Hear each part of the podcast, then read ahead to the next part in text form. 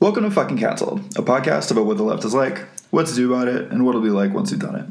In today's episode, we're joined by Kier Adrian Gray, a writer and former social justice warrior from Vancouver, British Columbia.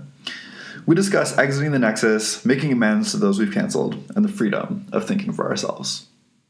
Bonjour, hi, bonjour, hi, bonjour, hi. Toute la journée, man, it goes. Bonjour, hi, bonjour, hi, bonjour, hi. Toute la journée, man, it goes. Bonjour, hi, bonjour, hi, bonjour, hi. Toute la journée, man, it goes. Bonjour, hi, bonjour, hi, bonjour, hi. Toute la journée, man, it goes. Welcome back to Fucking Cancelled. Welcome back to Fucking Cancelled. We're here with our friend um, Kier Adrian Gray, who is a writer from Vancouver. And um, I was really stoked to hang out with Kier last time I was in Vancouver, which was awesome. We went for a walk and uh, reminisced about the like utter depravity of like Montreal circa like 2013. Um, Mhm. because that's the uh, the milieu that we both uh, came out of. Um, so yeah, we're super stoked to have Kier here on the show. How's it going, Kier? Uh, it's going great. Happy to be here. Yeah. Right on, right Thanks on. for coming on the pod. Yeah. So, do you want to just tell us a little bit about yourself and what you do? Yeah, so um, I am a writer. Um, I wrote a series this spring called Confessions of a Former SJW, where I got into my involvement as a true believer in the social justice subculture. And more generally, I'm really interested in the complexity of agency, um, the search for transcendence, and how far people will go in order to belong. Those are some Mm. themes that sort of run through my work. Yeah, no big deal, right? Um, amazing. Yeah. Okay. So you started your current like writing project, um, your Substack, um, by sort of like coming out as like a former social justice warrior, right? Um, I think is how you put it. Um, how did you how did you first become involved with social justice culture? What was that process for, like for you? Oh, that's a great question. Um, I think it came out of getting involved in the anarchist scene in Montreal. I Mm. think that came first. Um, it's a little bit blurry to me how I got from like Kropotkin and Bakunin and anarcho syndicalism to being so fixated on the particular words that I was using and Mm. sort of such a focus on like the aesthetics and and representational type of stuff um, but i think it was just gradual it had to do with who i was hanging out with and i was really looking to be told what to do in hindsight. I wanted to be good. I wanted to help make the world a better place. And i was really drawn to having this whole system that sort of laid it all out for me where I could determine what was good and what was bad. And um, I didn't have to make those sorts of calls by myself. And I think mm. that that really appealed to me when I was younger. It's ironic for an anarchist. I know, right? There's so many contradictions. Like I, I, I struggle with that. That like some of the sweetest, warmest people I know were also involved in, you know, tearing each other um, apart at other other points within the subculture. Mm. Mhm, totally.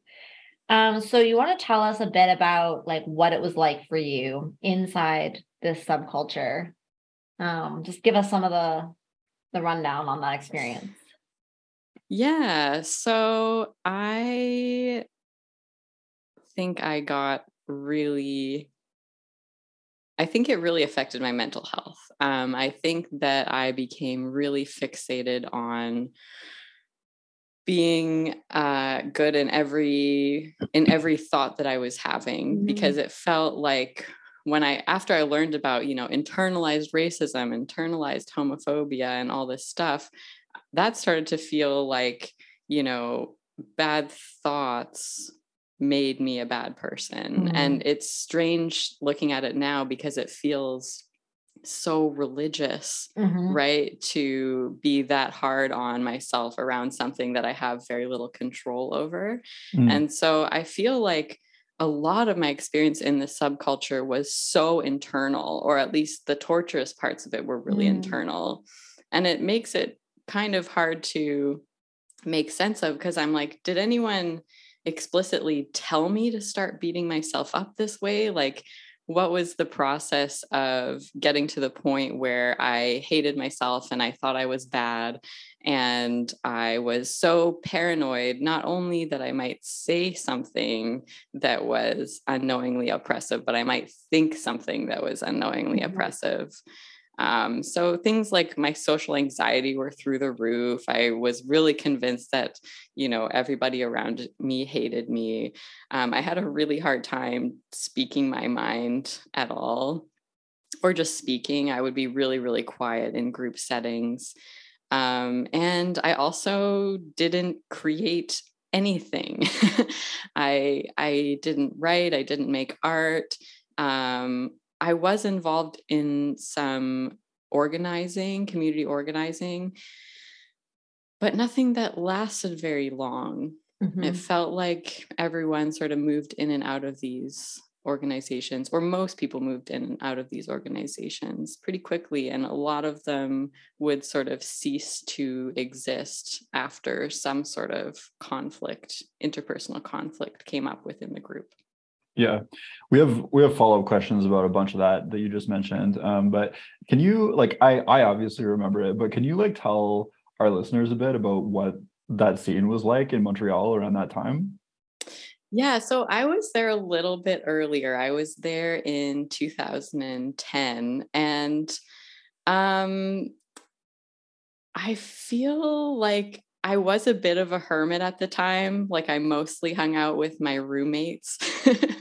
So I could say with them that there I don't know, there was like this fervor. We Mhm. all like had so much energy and we wanted to like do good things with it. And I think that was before the student protests came in. Mhm. I think that was a little bit later. So I I think I was there sort of when some of that energy was kicking up. Um, and I definitely remember hearing about bad people, like knowing that there were certain people to not get involved with, and a lot of sort of whisper network Mm. type of stuff, which I don't think I had been uh, that exposed to when I was before I got to Montreal, when I was more involved in like um, environmental NGO land, which is what I was involved in previously. So, yeah, I think that there was sort of a fair amount of um, kind of tiptoeing around each other and uh, suspicion about kind of finding out who the true believers were, who was like a true anarchist, right? I think authenticity was really important. And I think there were various ways to signal that. Um, I think like not taking care of yourself really stands out to me as one of the signs at the time like like poor hygiene was like i don't you know i'm so dedicated to the cause i don't have time to shower like that that felt like a thing. Um and same thing with just you know being able to work work work you know if you're involved in a particular political project sort of work yourself into the ground um, whoever said yes to everything was the best and anyone who sort of had limitations um, any sort of limitations could be perceived as like a lack of dedication to the cause Yeah. Um, it's interesting. Jay and I have talked about this a bunch because I'm from Ontario and like I most of my experience with this culture happened in Toronto. Um, and it's like very specific to Montreal that like it's so connected with anarchism, I think, because in Toronto, like there were anarchists, but at least in my experience of social justice culture, like the anarchists were more often seen as like kind of like manarchists, you know, and like were kind of Hmm. like it wasn't seen at least in the, the scenes that i was in it was not seen as like the heart of like intersectional like social justice anti-o stuff you know? It was like kind of off to the side. Um whereas in um montreal it seems like the two things were like completely like one was coming out of the other like they were like bound together. And like all the stuff about like yeah like the the dirty punk aesthetic was definitely not the thing in like social justice culture in Toronto when I was coming up. So I always find like the differences really interesting and striking because Jay and I talk about this stuff all the time, like comparing and contrasting like Montreal versus Toronto um, during those years. And I'm sure there's like different genesis of this in different like cities and stuff. Um, but one thing I kind of want to pull out of, of what you're saying, because I think a lot of like our listeners, they obviously know what you're talking about because the majority of our audience, they are people who are uh, who were in this culture and are either exiting or have exited this culture um, or got canceled out of it. But I think for people outside of it, they're kind of like, what are you talking about? Because like you, you know what I mean? Like you're talking about this like paranoia, this fear, this hypervigilance, this like self-monitoring, um, looking for badness inside of yourself and others. Um, and I guess like I'm wondering if you could say more like concretely about because you were like I you were saying like I don't feel like anyone ever told me, you know, that I was bad, but like you clearly got that message somehow, right? Yeah. So like do you have a sense of like what it is that you were witnessing or like what was happening around you that was like contributing to or producing this intense hypervigilance within yourself?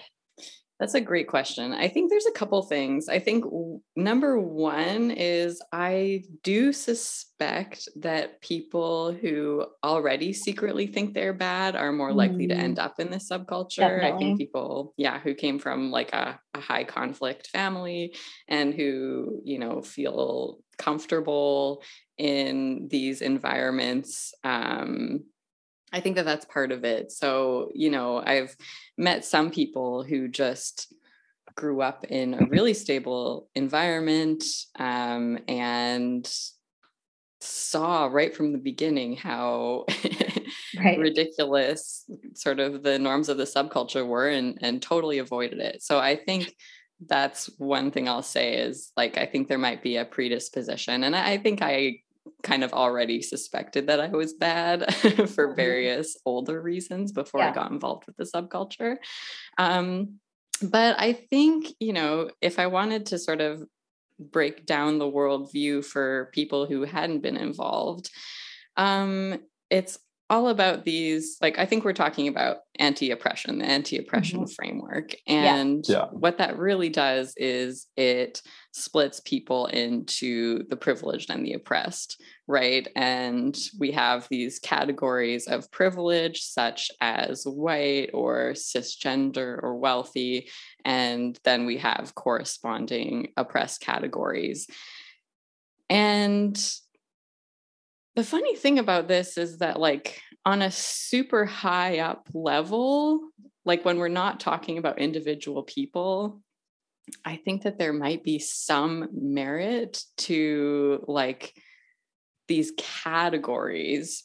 But I think one of the major missteps that has happened is we're taking this analysis and applying it to individual people in this extremely like neurotic way. So everybody in the subculture is trying to figure out like where do i fit on this hierarchy? Like oh i'm i'm white but i'm also a woman and then i have disabilities but i'm from a wealthy background. Right. and it's just sort of this crazy making because you're like well you know oppressed is good not being oppressed, but being an oppressed person yes. gives you authority within the subculture, right?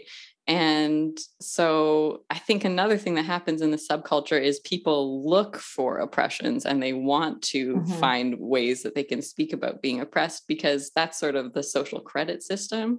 Mm-hmm. Um, so I think when it comes to, you know, the fact that no no one person was like you should feel really bad about yourself um, the fact that that was lacking yeah it doesn't mean that i didn't get that messaging from it because what i was really hearing is that privileges are lifelong and it means that you are actively hurting people all the time Right. just by existing and that is an idea that i have come to have a lot of problems with and that really you know is really painful um, for people to sort of grapple with you know? And i think that there are a lot of like really casual things that get said in these spaces that do really reinforce the idea that these you know markers of privilege make you a bad person Yeah, and and I think that um, something that I heard like all the time in the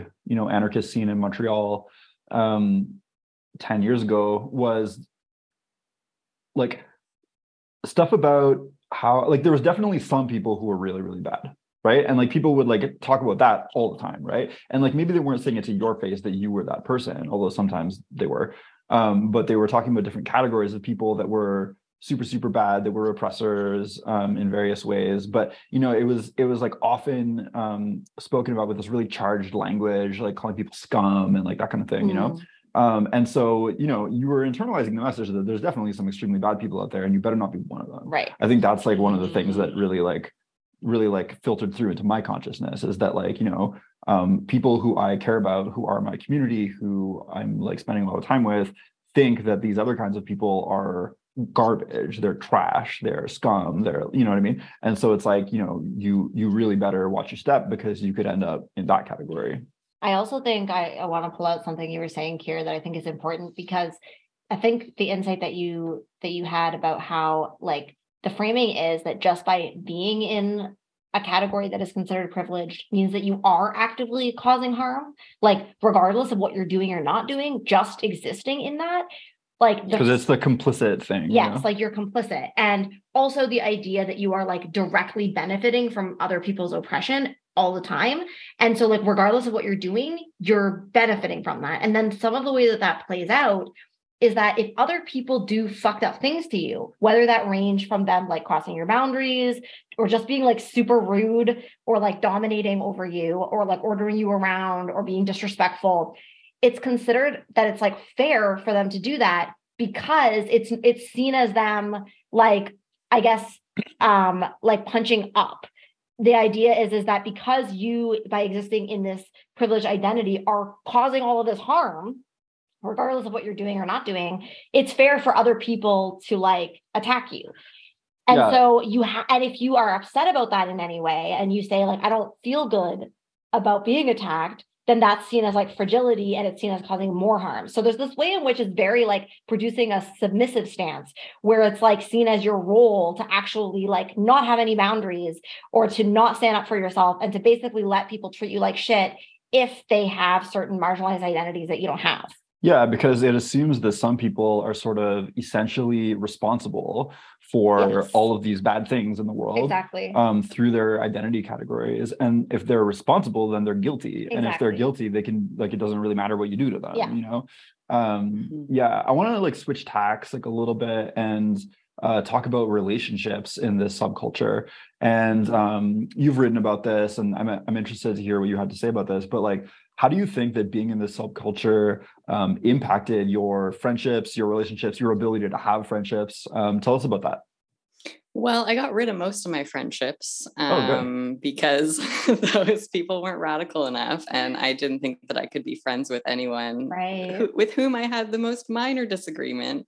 Um, even like a really gentle, curious disagreement was um, too much usually, and if I couldn't sort of um, rant someone into agreeing with me then i would start to pull away so that was the first thing was just like the vast majority of people on the planet were off limits friendship wise Right. and even like being nice to being nice to someone outside of the subculture was like a little suspicious Yeah, well. yeah. Absolutely. um so that was the first thing um my friendships i mean within the subculture were really intense partially as a result of that because we it was so insular right Mhm. um, a lot of people had also cut off their family members that was very common for various reasons um, and so we really relied heavily on each other.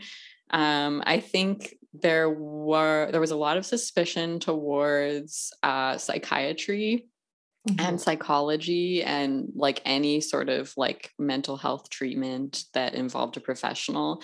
And so I think to me that was like a massive part of what was going on in the subculture is that we were trying to sort of fill that gap for each other mm-hmm. there were a mm-hmm. lot of people who were really s- struggling very profoundly including myself with mental health issues and I don't know. There, like in hindsight, it feels like a lot of what we were doing was a little bit backwards because we didn't know what we were doing. Um, but so I think it it kind of resulted in a very intense relationships, very volatile relationships, ones that kind of swung from like this person is everything to me to like I never want to talk to this person again. Mm-hmm. And I think some of that could be attributed to us being in our early 20s. But I think the isolation and the sort of hostility towards like more traditional ways of feeling better um, was really big. And I also think very few of us were like eating well or mm. exercising mm. or like doing, you know, getting enough sleep, kind of taking care of ourselves in in these really um, basic ways. And those things were almost even looked down upon, mm. some of them anyway, like um, as if uh, it wasn't those things weren't important enough and again could possibly mark you as someone who wasn't like fully dedicated to the cause. Mm. It's so interesting. Um, I don't want to talk about this too too much, but like the differences between like social justice culture Montreal versus social justice culture Toronto, I think are like really striking to me because I feel like in Toronto it was like self care or die. Like everyone was like everyone was like we're all like people were getting like tattoos of their meds bottles and like everyone was like you need to be doing self care and like if anyone was like if anyone was like you are like um like if you were like being like you are you need to take part in this action or something and someone was like i'm too like ill or like i'm i'm not well enough to do that you would be seen as like super ableist you know so i feel like right. like i feel like that it was really different in toronto because people were very like it's very important to self-care at all times. Yeah, I really think that Montreal has this like Montreal is very fucking grimy and people like move to Montreal just immediately become anarchist punks like within like 4 weeks, yeah. you know? Um, and it's just like it's such a thing, you know. Yeah. And I think it really impacts the way that these things play out in the two cities. It's super interesting to yeah, me. It's really interesting because yeah, yeah totally. I think I think Toronto social justice culture was very pro psychiatry. Um, so wow, yeah, yeah. Um, I do want to note a lot of my experiences are in Vancouver as well. So okay, just, yeah, and yeah. it's curious to know. Vancouver's like, also grimy though. yeah. Vancouver is super grimy. Yes, okay. absolutely. I mean, everything molds in like five minutes here. So. um. Okay, so in in your uh, Substack, we saw you writing that um, that you had shut down your ability to think critically. Um, and so when you were in this subculture, you weren't really thinking critically or thinking for yourself. Can you tell us more about that? Oh, yeah. I mean, there was like a devotional aspect, right? Where there were these various texts that were very important. Those texts also were kind of constantly shifting, um, but those sort of told you what to think and what to say. Um, and I didn't question those things, right? It was it was sort of like the opposite of an ad hominem attack where you you decide that an idea is bad because of who is saying it i would decide that an idea had to be good because of who right. is saying it right mm-hmm. and a lot of that had to do with like how many marginalized identities did that person have and like how highly regarded were they by people around me um so I just sort of went with the flow and it felt more important to me to like defend to the ends of the earth these various slogans, whether or not they fully made sense to me. Um, and I couldn't really defend them on the level of ideas. Mm. So as soon as someone pushed back, my job was to smear them and to call them a bad person because then whatever they said didn't matter. Um, and that was sort of the extent of my ability to debate. or argue with people about any of these ideas. And I think part of it was because they were, a lot of them were really fragile. I I couldn't back them up, right? Um, the only reason that I believed in them is because I thought it made me a good person to believe in them. But as soon as someone like had questions for me, um, I would basically verbally attack them. that was that was the extent of it and that's part of why i got rid of everyone in my life who disagreed with me is because that was really uh, exhausting and awful and um, of course it also reinforced for me the idea that i was like sort of being persecuted that i was part of like mm. this small political minority and it's almost like we saw um, disagreement or conflict as like evidence that we were on the right track. Right. Yeah which is you know something that that subculture shares with uh, many new religious movements. Um, mm-hmm. um, yeah um, and obviously okay so like being in a state of mind where you're sort of like actively training yourself not to think through ideas too carefully and uh, like you know just in case you discover that they don't make any sense um, is a very unstable place to be in like mentally and intellectually um, and you've written a lot about this um, how did this impact your mental health? Like what was that process like for you? I think it's it's an important part of this whole thing for you um, and um, for a lot of people that i know i was actually talking to somebody else recently who was also in montreal around that time um, and who has also been on like a long journey of sort of like like exiting and and trying to like reclaim um, their th- themselves. Um, and they were talking about how they know multiple people particularly in montreal um, who like literally like lost their minds because of this because yeah. of this subculture who like completely fucking lost it. Um, and i definitely know some of those people too. Um, so yeah tell us about that well, I did completely lose my mind. Um, I did end up in the psych ward against my will uh, twice, um, sort of within my time within this subculture. And the reasons for that are complicated, obviously. Like, usually there's not like one factor that, sure. you know, causes someone to um, completely disconnect from reality. But I was just miserable. I was so miserable all the time. I was so suspicious. I was paranoid. I thought that I was hated. I thought that I was hated personally. And I thought that I was mm. hated, you know, based on my identities. I thought I was hated based on my politics. Um, and I was, I went into so many interactions so aggressively that I was constantly having more and more evidence of being hated. Um, and there is also a fragility part. Like, this is one of the things that I feel like this subculture does so differently than professional therapists. Mm. When it comes to triggers, generally the idea is in a safe and super gradual way to expose yourself to those triggers so that eventually they have less and less power. Mm-hmm. Whereas within the subculture, it's about not only avoiding them, but like it's everyone else's responsibility to like make sure that they are avoided for you. To like eradicate um, them.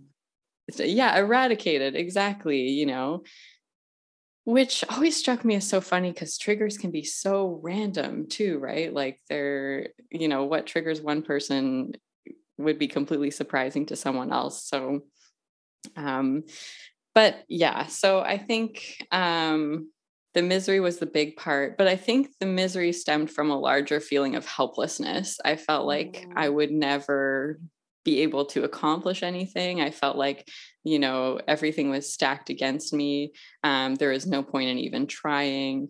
Um, everything was too hard. And um, yeah, so I don't know how it's possible to feel okay if that's your orientation towards the world. Absolutely. Yeah, it's it's really interesting because so many therapeutic models really emphasize the importance of like developing agency and the and like the importance of like like knowing like the difference between an internal and external locus of control and that like people with like better mental health are able to focus on like what is in their control and to actually like grow their agency and, and to feel empowered to change the things that they can. Whereas um the social justice like subculture basically does the opposite where it like discourages you from identifying with your agency constantly encourages people to view themselves as having very little or no power um, to change things but then also kind of demands that the things that they should change is everything and everyone around them which are actually the things that like you have the least control over. Um, so you're like hyper fixated on trying to manage like people places and things as we would say in aa um, so you're trying to manage everything around you but you're like feeling totally helpless and powerless within yourself and that you can't even change or have any effect on like your internal experience so. For sure and like as you were noting like you know um especially when you're like in your early 20s and especially in that scene in montreal that was very sort of like punk and stuff um like the the things that you could change about about how you felt you know like are it's most easily done by like eating well exercising sleeping properly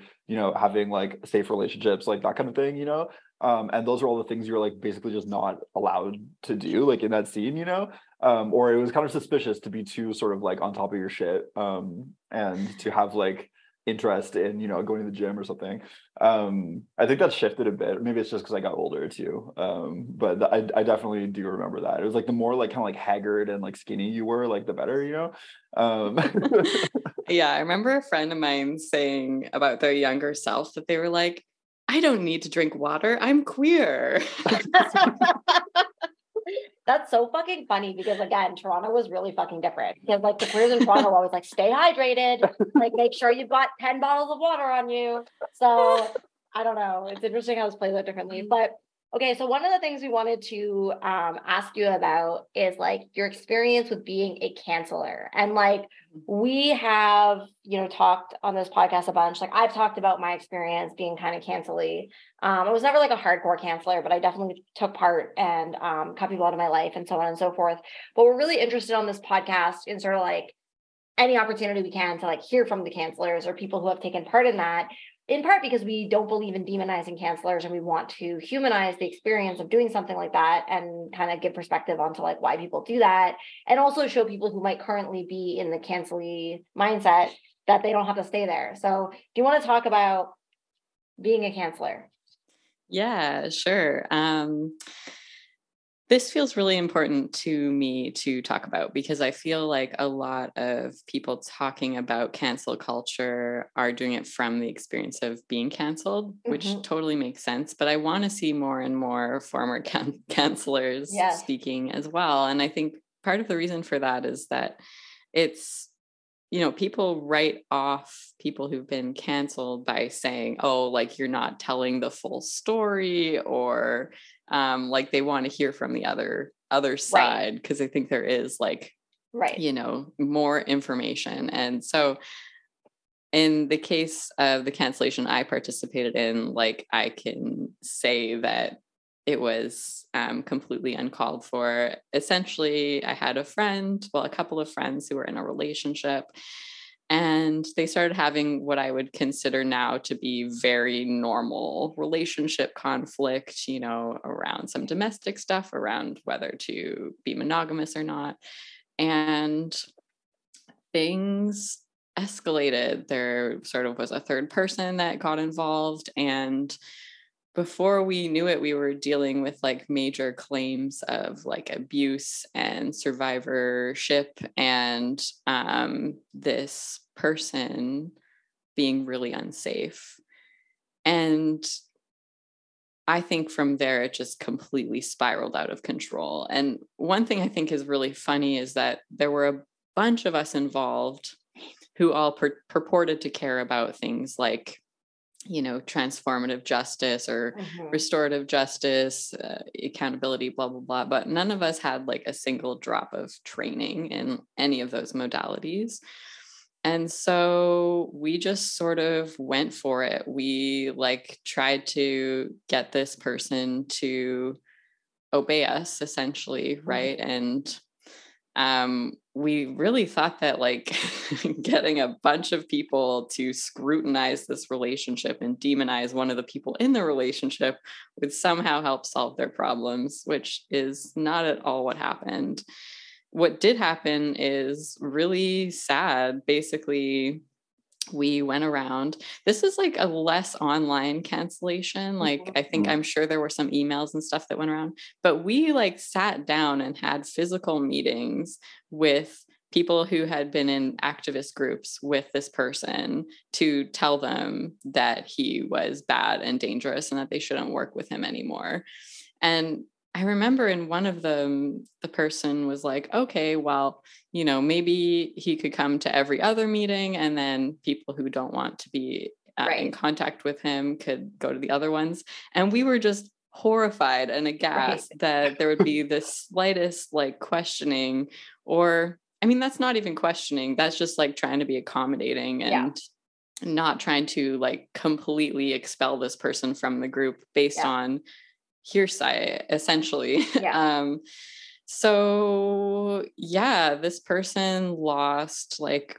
nearly all of their friends they lost nearly all of their activist commitments maybe even all of them they lost their ability to like attend things without being mistreated and moved away mm-hmm. um and got diagnosed with PTSD and social anxiety as a result of going through this. Um, so yeah, that's sort of the story. Uh, it took me a long time to sort of come around and understand that what I had done was really horrifying. And I think for a long time, my narrative was that this person had evaded accountability, right? But what had actually happened is that he had gone to a therapist who were like, those people are crazy. Like, you need to just bounce. Like, do not listen to any of these people. It's not in your best interest to do so. Um, and yeah, in hindsight, I just think that this person was a total scapegoat for all of the anger that we had towards men, towards heterosexuality, right. et cetera, et cetera. Right. We just decided that this person who was making like very normal missteps um was like the devil incarnate and that yeah. we needed to like do everything possible to you know I mean, basically drive him away. And we succeeded at that, but to a great cost to him and his partner. And um, I think everyone involved, even if not everyone realizes it yet. Mm, yeah, totally. Um, thank you for sharing that. I think that, like, you know, part of the reason why I think people who have been who have taken part in cancellation campaigns or who have been a canceller or sometimes like a mega canceller um part of the hesitation to like look honestly at that behavior and to consider the ways in which um you know like the harm causing might be calling from inside the house or whatever um is that like if we are coming from a worldview and a framework that says admitting to having done something that that was harmful or that hurt someone very seriously um, means that you are permanently bad, irrevocably bad, and you will be punished and expelled. Obviously, this produces the conditions of never wanting to admit wrongdoing. Mm-hmm. because if wrongdoers are the devil incarnate as you said then who the fuck ever wants to admit that? And so i think cancelers part of their strong resistance to you know people coming out and saying that cancel culture is abusive and that like doing this to people is abusive and it's very mean. Um is that they think oh shit if i admit that i did something like that then i'm going to be treated that way. And i think that that level it's like really hard for them to uproot that belief because it's so ingrained and like, you know, like somebody has to be the scapegoat. Somebody has to bear the shame. Somebody has to be the bad guy. And so if we're saying you know we don't want the canceled people to be that anymore then they can only assume that that means that we think that the canceller should be that. And we're trying to step outside of the whole fucking paradigm you know? Like we're not trying to do it back. We're trying to be like actually it's totally fucking understandable that somebody in your position would act in such a way you know? That it's yeah. like of course that you would act in that way because you were literally in a culture where this behavior was not only normalized but encouraged you know and sometimes demanded. So of course you did. And like it's totally understandable. And like most types of harm or whatever you want to call it if you actually look at the circumstances, it is quite understandable, like why it happened the way that it did. And the question becomes about like how do we change the conditions under which that happened so that it doesn't happen anymore, and how do we repair whatever can be repaired? Not how do we like punish and shame and humiliate the person who did the thing that like obviously they probably were going to do given the circumstances, you know. So I think Absolutely. it's very important and very humanizing to like share that. So thank you for that. Yeah. yeah um, you're welcome. Here, um, if I'm not mistaken, you ended up getting in touch with that guy. Yes, yes, we are back in touch. I apologized. Nice. Yeah. I think that's beautiful. Yeah. I really think that's beautiful. And I think like amends in general is such an important like reparative process. And I love, love to see it. Love to see cancelers making amends. You know? well, you know, it feels like the, the like a good repair from social justice culture too, right? Because it feels like vengeance is a major value mm. in that mm. subculture right mm. and mm-hmm. so mm-hmm. and i appreciated like i was really well received by him you mm-hmm. know and he showed a lot of generosity and openness to me that you know it took me as long as it did to apologize you know and to you know take me at my word around that so yeah it, it felt really good I think for anybody listening who may have been a little bit on the cancel side themselves um, and who are worried about apologizing, I mean, I, I can't speak for every canceled person, obviously, but I do think that so many people who've been canceled, like all they want is like some acknowledgement and and they they would be like very graceful about it, you know. Um, so yeah, yeah, I encourage people to uh, to do that. I did have one experience where I because I have uh, apologized to like I think everyone who I participated in their cancellation, or at least I've tried at this point. Mm-hmm. Um, but one person who I reached out to like attempted to counter cancel me. Nice. Um, because oh my gosh, because they were like really deep in this world and they had been mega canceled like years before, and I had I had like unfriended them because of it. That was the extent that I was involved, but I was apologizing for that. And I was like, you know, it must have been really hurtful to have everyone unfriend you. Um, and I'm sorry about that. And then they they knew that I had been canceled. So they like tried to use that to like kind of exonerate themselves and also like blow up my cancellation further by like claiming to be a victim of mine because I had unfriended them. So I can't guarantee that it will go well in all cases. but you know, I think I think Jay's right. Usually, I think that most most people um, would really appreciate it and probably not try to cancel you for it. Yeah. Um, Kier, mm-hmm. what uh, what prompted you leaving social justice culture? How did you do it? What happened? Well, I think stuff stopped making sense. Um, there were just so many contradictions that I couldn't understand. Like an example, as a writer, um, there was the idea that you should only write from your own experience. And so I'm like, okay, so I need to write only characters that are like me. But then also diversity is really important. Mm-hmm. And also my life is diverse. Like if I were to write a book based on my friendships, it would not be all white people. Right.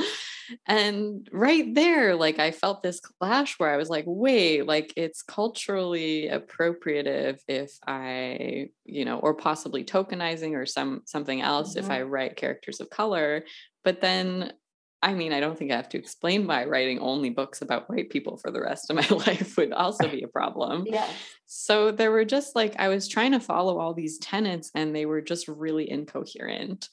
And when I first started feeling that, like it was really scary and destabilizing. You know, I think I went through what a lot of people go through where I'm like, does this mean I'm a conservative? Like, right. it was it was really freaky, right? You know, and it took me a while to be like, wait, okay, let's see, what do I believe in? Okay, well, I believe in universal health care. I believe in, you know, well-funded social safety nets, you know, et cetera, et cetera, taxing the rich. Um, so no not a conservative you know and again just being able to realize that a lot of what i disagree with is on the level of aesthetics representation lingo right culture war the culture yeah. war stuff mm-hmm. um a lot of it like to me it's gotten to the point where it just feels like this feedback loop where you have like leftists being like as outrageous and extreme as possible in order to like really anger the alt right and then the alt right does the exact same thing and they're just going at each other and none of it has to do with policy. Mm-hmm. None of it. I mean a lot of it i mean maybe that's not fair. Most of it doesn't have to do with policy or at least like the real like material um, types of policy that could change people's lives for the better. I mean, class, class is just completely left out of the discussion. Mm-hmm. Um, so I think that that's also something that was starting to bother me. Like I, I knew these people that had all these marginalized identities, except for they were wealthy and they had PhDs, and they were sort of in charge of the rest of us. You know, telling us why we were bad. And then, of course, I also knew lots of poor and working class white people. And, you know, when I, this, this isn't like the most important issue in the world, but when I see like lots of different events and workshops and so on, like giving like full scholarships to BIPOC regardless of their income, and then white people pay full price, it started to feel like there was something missing. Mm-hmm. um, so I think for me, for a while, I just like gave up on politics. I got really into spirituality and we could talk about the Instagram wellness world if we wanted to. Um, but I felt like I channeled a lot of like it was easy for me instead of immediately questioning, you know, maybe I am a good person. Like maybe I don't have all these internalized hatreds and, you know, maybe I'm going to do the best that I can.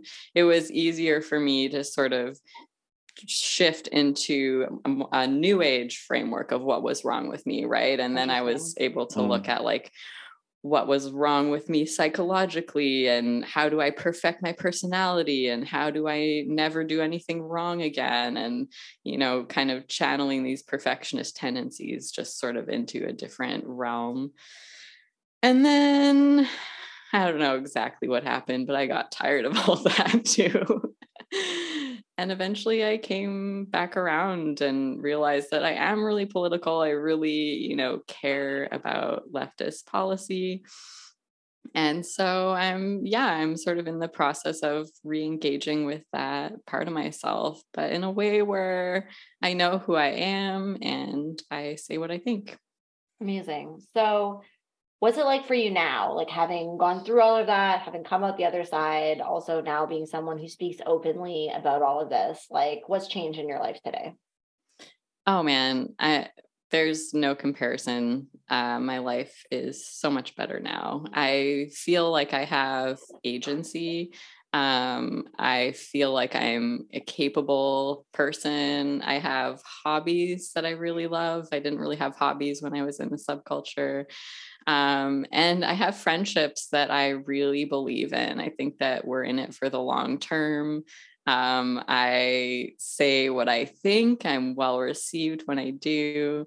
And um, yeah, I write freely. And the other thing is, like, the people that have come into my life as a result of being honest are amazing and super interesting. And, you know, it's sort of gotten to the point where talking to some people talks feels like talking to the Instagram algorithm. where they're just Yeah, totally. sort of repeating slogans. Um, and I have fewer friendships like that now. I have like really strange and interesting people in my life. Um, and I think maybe the biggest thing is that like I am like hungry for knowledge and Mm. I am not afraid anymore of reading something that I disagree with or Mm. changing my mind. Mm. And I remember like the first time I went into the library and was like, I can read anything in here, right? Like, oh, it's it's been amazing. And it's like, yeah, I don't know, as a writer and as sort of a lifelong learner like i can't believe for so long like all it would take was someone saying like oh so and so is problematic Yeah. and i would write off like their entire body of work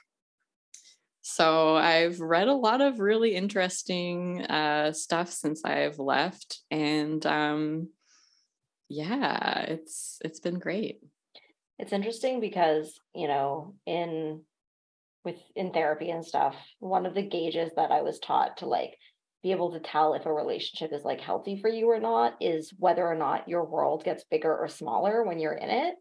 Um and like that unhealthy relationships and definitely abusive relationships tend to make your world really really small.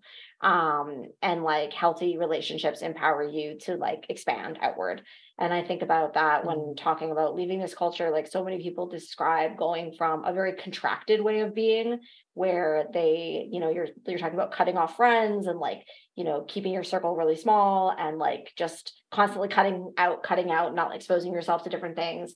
And then moving into this, like it feels like an exhale, you know, of just being like, uh, like Mhm. now I can actually be in the world and like I can talk to whoever I want.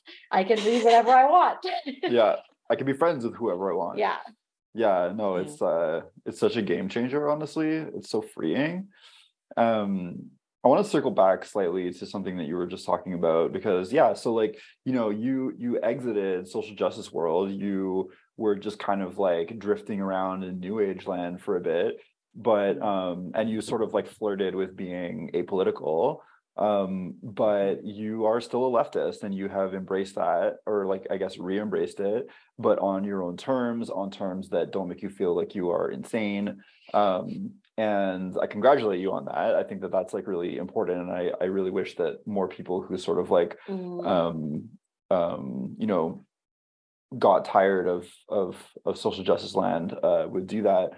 Um, but I just want to know more about your politics today and like how they've changed from your politics back in the day and where you stand now and and what that's been like for you. Yeah, absolutely. Um, I just care about like people's material well-being now, you know. I want people's lives to have more ease. I want people to have more dignity. Um, and I don't really care about like diversity within the ranks of the elite. That doesn't really Yeah. mean anything to me. I don't want to see like I don't know, just like a shuffling of like which people are hoarding all the money. Mm. I would like us to redistribute. Um, so, yeah, issues like affordable housing, um, disability, and welfare rates. I was involved in a campaign, uh, I think in 2020, to uh, increase the disability Mhm. and social assistance rates.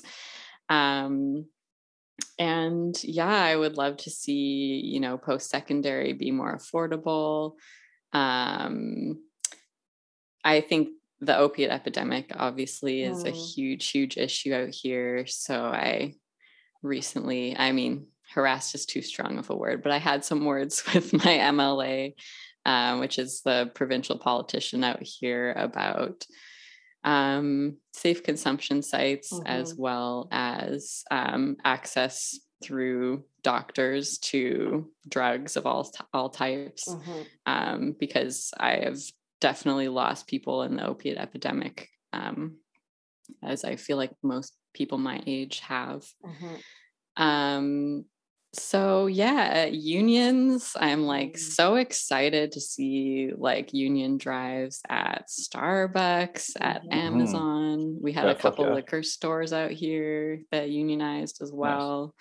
Um, so yeah, I'm down with all of that. I I care about climate. I don't know as much about it um, as I probably should. And I feel like there's definitely tension out here because we are like a resource extractive dependent province Mm. and there's a lot of smaller communities that don't necessarily have like a realistic alternative to resource extraction as a way to feed their families right now so i'm hoping to see more action around that as well Mm. Mhm. um and yeah i'm still like a bit tentative like i i'm part of a marxist reading group and i volunteer like around election time Mhm. for uh, with the ndp as well. Very controversial electoral politics. Um but yeah i've a friend of mine actually said that you know part of being an ndper is being mad at the ndp all the time. And Yeah, i think there's there's something to that right?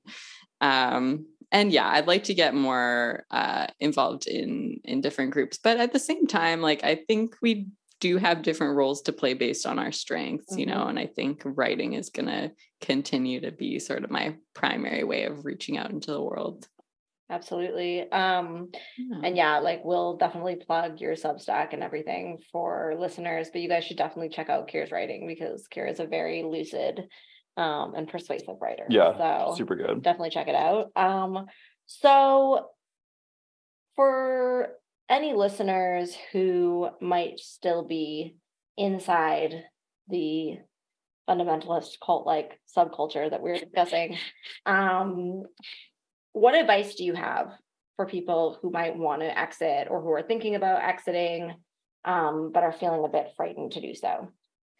Yeah, um, I would say like just dip your toes in, like pick a book that you're not supposed to read and read it, you know?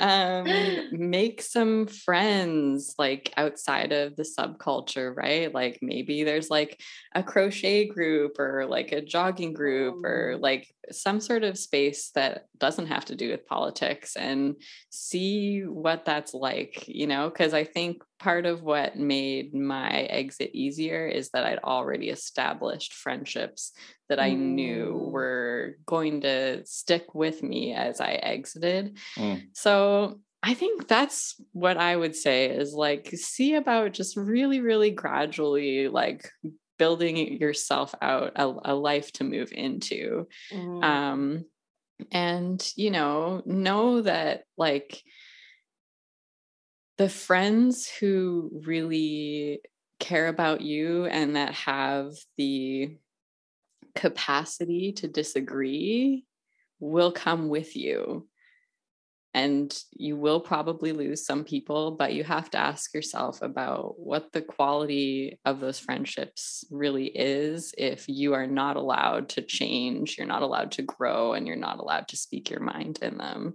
i'd suggest there is so much better for you out there mhm. Hell yeah. So so eloquently put.